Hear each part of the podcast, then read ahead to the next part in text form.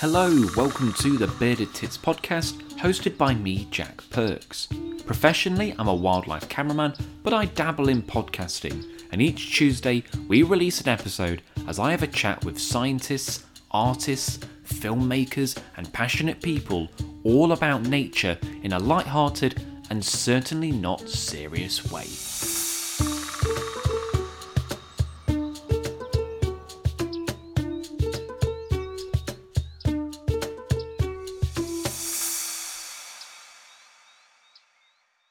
Hello, and welcome to the Bearded Tits podcast.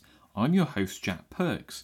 Now, today we're talking about intellectual rights with regards to wildlife locations, maybe the gear that you use, and how you do it. I know what you're thinking, this is a bit fucking heavy for a wildlife podcast. This is really more aimed at wildlife photographers and filmmakers, and I'm going to talk about why you might not want to give away locations, what gear you use, how you use it, and some of the reasons like that.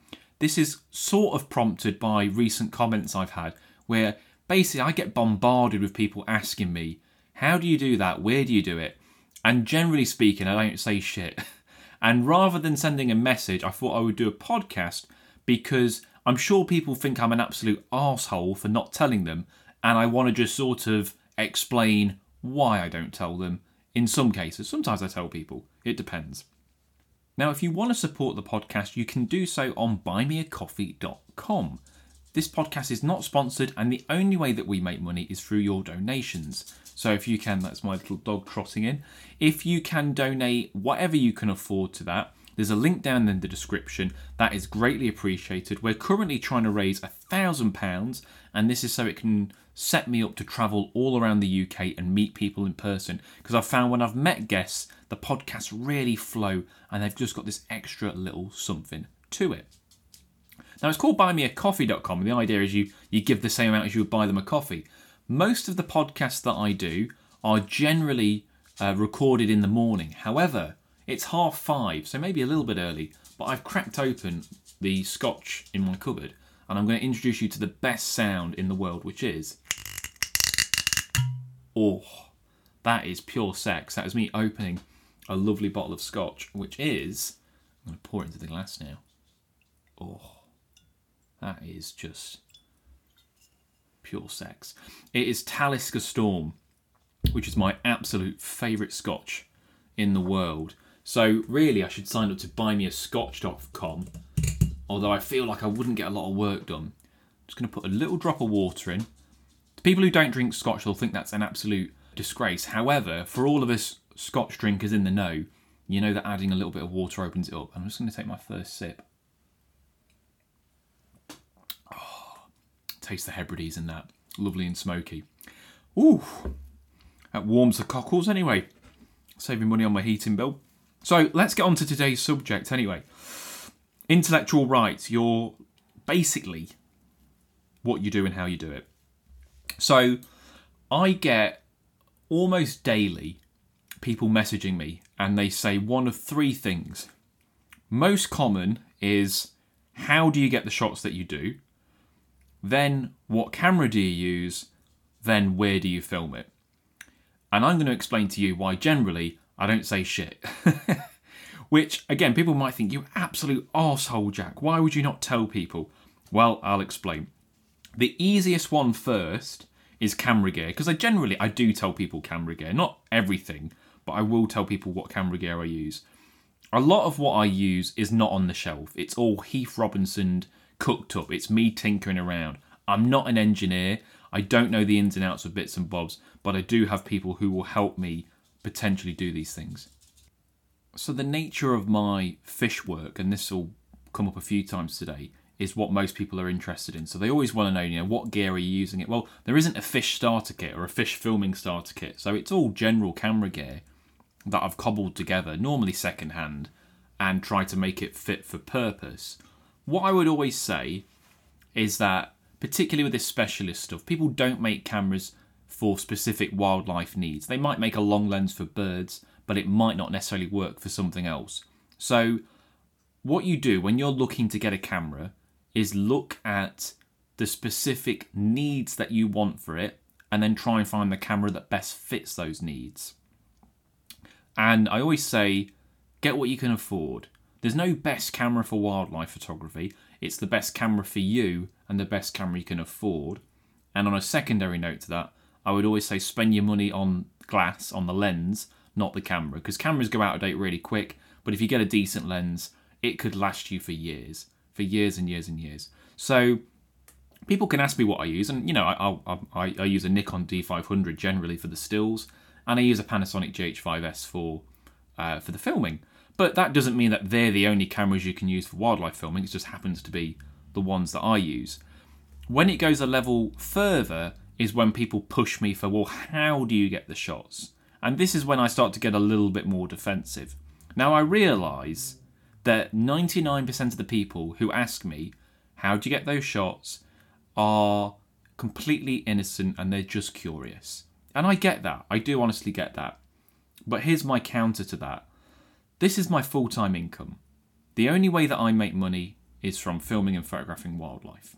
Most of the people who are asking me are not full time wildlife photographers or filmmakers. They do it as a hobby, or they're just interested. So let's say that I tell them the exact method that I film fish. There's lots of methods I do. It's no one method, there's five or six different ways of doing it. And then they go ahead and do it, and they get some really nice footage. Good for them. And they put it online, and then the BBC sees that and they buy that over mine, or they offer them money for that over mine. I've essentially just shot myself in the foot because that person isn't going to go, oh no, I, I, don't want 250 quid. Um, no, thank you. You should go to Jack Perks. They're going to take that money. So even though people are not intentionally looking to fuck me over, that's what's going to happen. And the closest analogy I can compare it to is would you ring a plumber up and say, Excuse me, I would like to be a plumber, I want to get into plumbing. Can you tell me how to be a plumber? I'm not going to pay you or give you anything for your advice, but I would like your advice. And that's how I see it. Now, I realise I maybe sound a little bit cynical and maybe a bit paranoid, but it happens all the time. So, if people do ask me these things, I try not to be rude. I mean, generally speaking, I just don't reply, which I suppose is a little bit rude. But I just know that if I just say to them, look, I don't want to tell you, then it's going to get awkward and arsy anyway. So I'd rather just not reply. But hopefully, people can understand for that reason. To be honest, even if someone said to me, "I promise you, I won't put it online," I still wouldn't tell them anyway. Just it just doesn't benefit me. I mean, even if someone paid me, I wouldn't tell them. It's just not. It's not. There's no amount of money that would be worth me giving away my livelihood. So that's one of the reasons why I'm very, very guarded. Now, the caveat to that is I'm not doing anything crazy. I mean, you just look at the work that I do, you can pretty much work out how I do it. But it's amazing how there are simple things that I do that just people just haven't figured out. You know, it's and it's bonkers and I'm like, well surely you can work out how I'm doing this, but people still feel the need to get in touch. And I think sometimes it's because that they're a fan. They want to make contact with you and I and I do get that. I appreciate that. I'm always willing to talk to people if they are interested in the work that I do. But I think have something set out to say and think about what you're saying because if you're trying to imitate me, you're immediately going to put me on the back foot and that's going to make me my hair raise up a little bit. So I am always very cautious when people get in touch and all they want to know is how I film something or where I film something, which comes on to my third point. I'm very protective over locations. If you look on my Instagram, if you look on my YouTube, 99% of the stuff that I've done I do not say where I filmed it. And there's always someone who goes, Where did you film that? And I'm just like, Go fuck yourself. I'm not telling you. And there's, there's I suppose there's two reasons for it, potentially three. One, a lot of people are very gracious enough to share locations with me, and I'm a complete hypocrite because I will ask for, for locations as well. The difference is the people that give me those locations generally don't rely on those locations for an income photographically, whereas when I find a location, it is an, it is an income for me. So I feel a, a care of duty, basically, that, or a duty of care, sorry, that I don't want to reveal that location and then have other people outside of my control ruining it, whether they damage the habitat, spook the animal, whatever.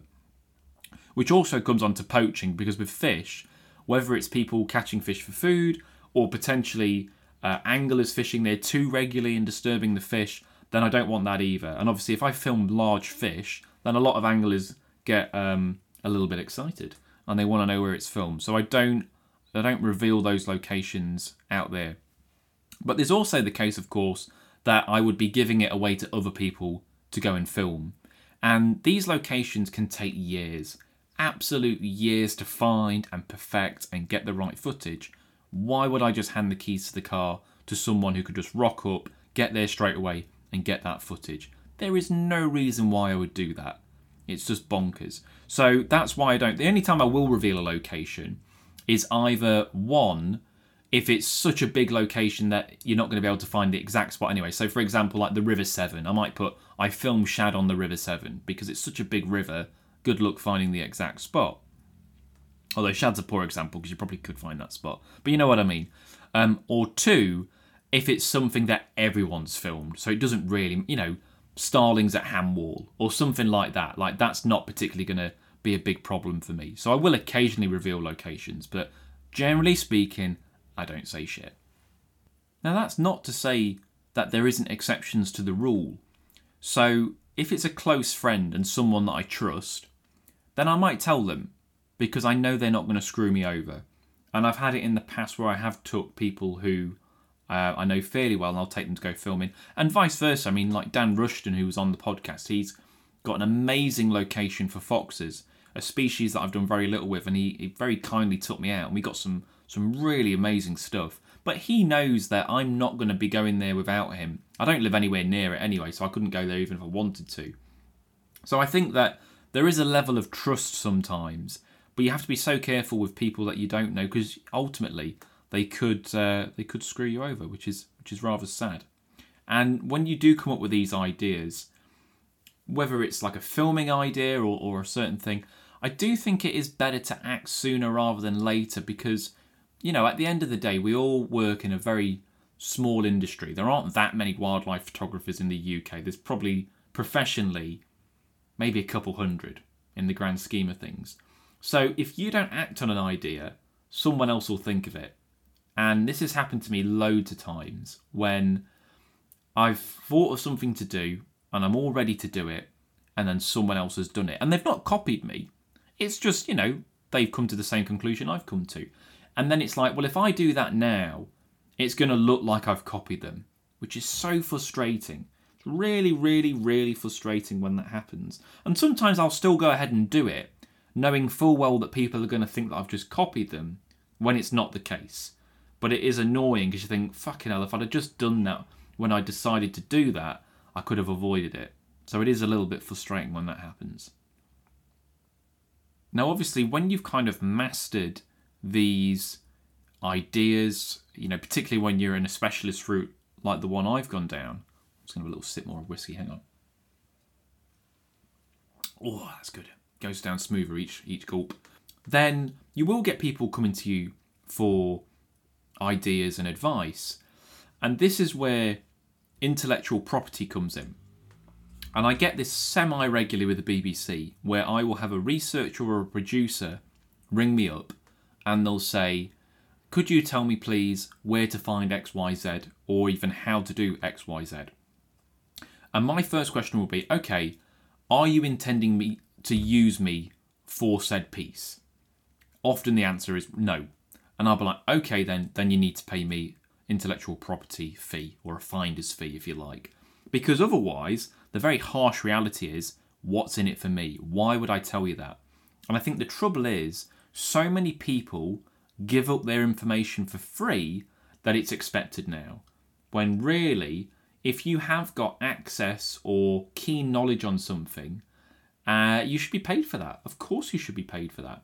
So and I have been paid. There's been a few times where production companies and the BBC have paid me, so they do do it. It's not something that they don't do. It's just they don't want to. I'd rather you just tell them. So generally, it depends how much power you have. So if they can go to someone else, they'll just go to someone else. But if you're the only option, then they'll fork out. They really hate doing it, but they will do it. So please don't be under the misconception that if you have an idea, that it's not worth anything. It is worth something. So if TV come knocking and they're like, we've seen that you are doing this, we'd like to send our crew out there. Could you tell us where? Yeah, of course I can. Here's the fee. There's no flat fee. You'd have to discuss it with them. It's not normally a huge amount, but you know, it's worth it's worth your time. And I've had this a few times over the years where yeah, they have actually forked out, which is which is quite nice. It's frustrating because obviously I'd like to just film on them, but sometimes they already have crew set up, etc. So intellectual rights are, are really important. I think they're really important. I do try and be careful with what I put out as well because of the competition. Now, again, like I'm mainly talking about filming fish, but there aren't that many other people that do it. It's kind of more people coming up through the ranks, but you do have to be careful because, as I say, you just don't want to shoot yourself in the foot. Now, there's a very fine line I find when people get in touch because you'll get some people and they'll send you a fucking essay of an email and they'll be brown nosing to hell. You know, they'll be like, oh, you're a mate. And I'm like, you don't give a fuck about me. You just want to get whatever information out of me. Hate brown nosing. Can't stand it. I can. I don't like. I can't take a compliment either. But you know, like when someone is over. That's not to say I don't like people saying nice things about me, obviously. But I don't like it when people are overtly brown nosing. And I do get it occasionally. I just, I just can't stand it. But there's the other end of the scale where you've got people who like they'll message and they won't even do a how are you. They're just like straight in. Where did you film that? And there's no flowers, there's no chocolate. They're just going in, no lube, asking for that information. I'm like, fuck you. How rude is that? Go fuck yourselves. So I don't generally reply to those either. There's a fine line in between, a very, very fine line of genuine people who want to know about the subject and they don't want to screw you over. And I have encountered those and I have helped a few throughout my time. So I'm not completely heartless. There has been people I've helped because I can see that they're genuinely passionate or that I want to help them for for whatever reason. So there's been a couple throughout the years that I've helped, but most people they fall into one of those first two categories. Either they just want to fucking get the information and, and not talk to you ever again, or they're brown nosing too hard. It's a it's a funny little conundrum out there. I mean, I'll help people with stuff that I'm not an expert on, but then people obviously won't ask me for that. So if someone said, Jack, where can I film barn owls in Nottinghamshire? I'll tell you happily, because that is not going to affect me. But no one's going to ask me that sort of stuff. It's more the stuff that I specialise in that I'm a little bit guarded of and have to be uh, a little bit more careful about. So I am thinking about adding a, a frequently asked questions bit to my website and just putting, you know, uh, oh, I'm sorry I don't give out Outlook, just because I, I get it all the time and it's just a bit like, you know, there's only so much you can handle. I've actually got it on my website as well, where I've put I don't do things for free. If anyone's been on my website and you go on the contact me page, it says don't ask me for free stuff because I got asked constantly. I've already, if you go back through the podcast, I did do one about giving away stuff for free. So I got asked for that. So I might have to add a few more bits and just say, like, don't ask me for free stuff. Don't ask me what camera I use. Don't ask me for the locations where I film things. And don't ask me how I do it. But I feel like, you know, there's maybe a simpler way of doing that. So it all can be a little bit tricky. Anyway, that was my shortish rant, my whiskey fueled rant. Mm. Oh, that's bloody good. I'm going to finish that bottle off. There's not a lot left, actually. There's only a little drab left, but I will definitely have the rest of that. Um, we are fast approaching the end of this second season. So I did say we are only going to do 20 episodes. So I think we've only got a handful left, and then we'll be coming back uh, later this year in the winter. I think probably about November again. I was hoping to come back sooner, uh, but I've got a couple of big jobs on this year, which I need to kind of divert time to. So we've got a few more upcoming podcasts coming out, which I'm really excited to release, and then we'll be back in November. We'll probably have the odd bonus podcast in between now and then, so it won't be completely podcastless. And I am thinking of changing a couple of things. Um, I think I am going to keep Jack Does stuff, but what I might do is interlace that with some other kind of special podcasts that I've got an idea I want to try and do something that involves bringing back some of the old popular guests and doing something a little bit more different. And obviously, we'll still have the kind of interview format for the normal podcasts. If you enjoy this podcast, you can follow us on Twitter at TitBearded and over on Facebook, the Bearded Tits Podcast. If you can leave a review, that's greatly appreciated. All the reviews we get help us with the search engines and pump us up in the ranks. Hopefully, you've enjoyed this bonus episode I've been Jack Perks, this has been the Bearded Tits podcast, and I'll see you next Tuesday. Cheers.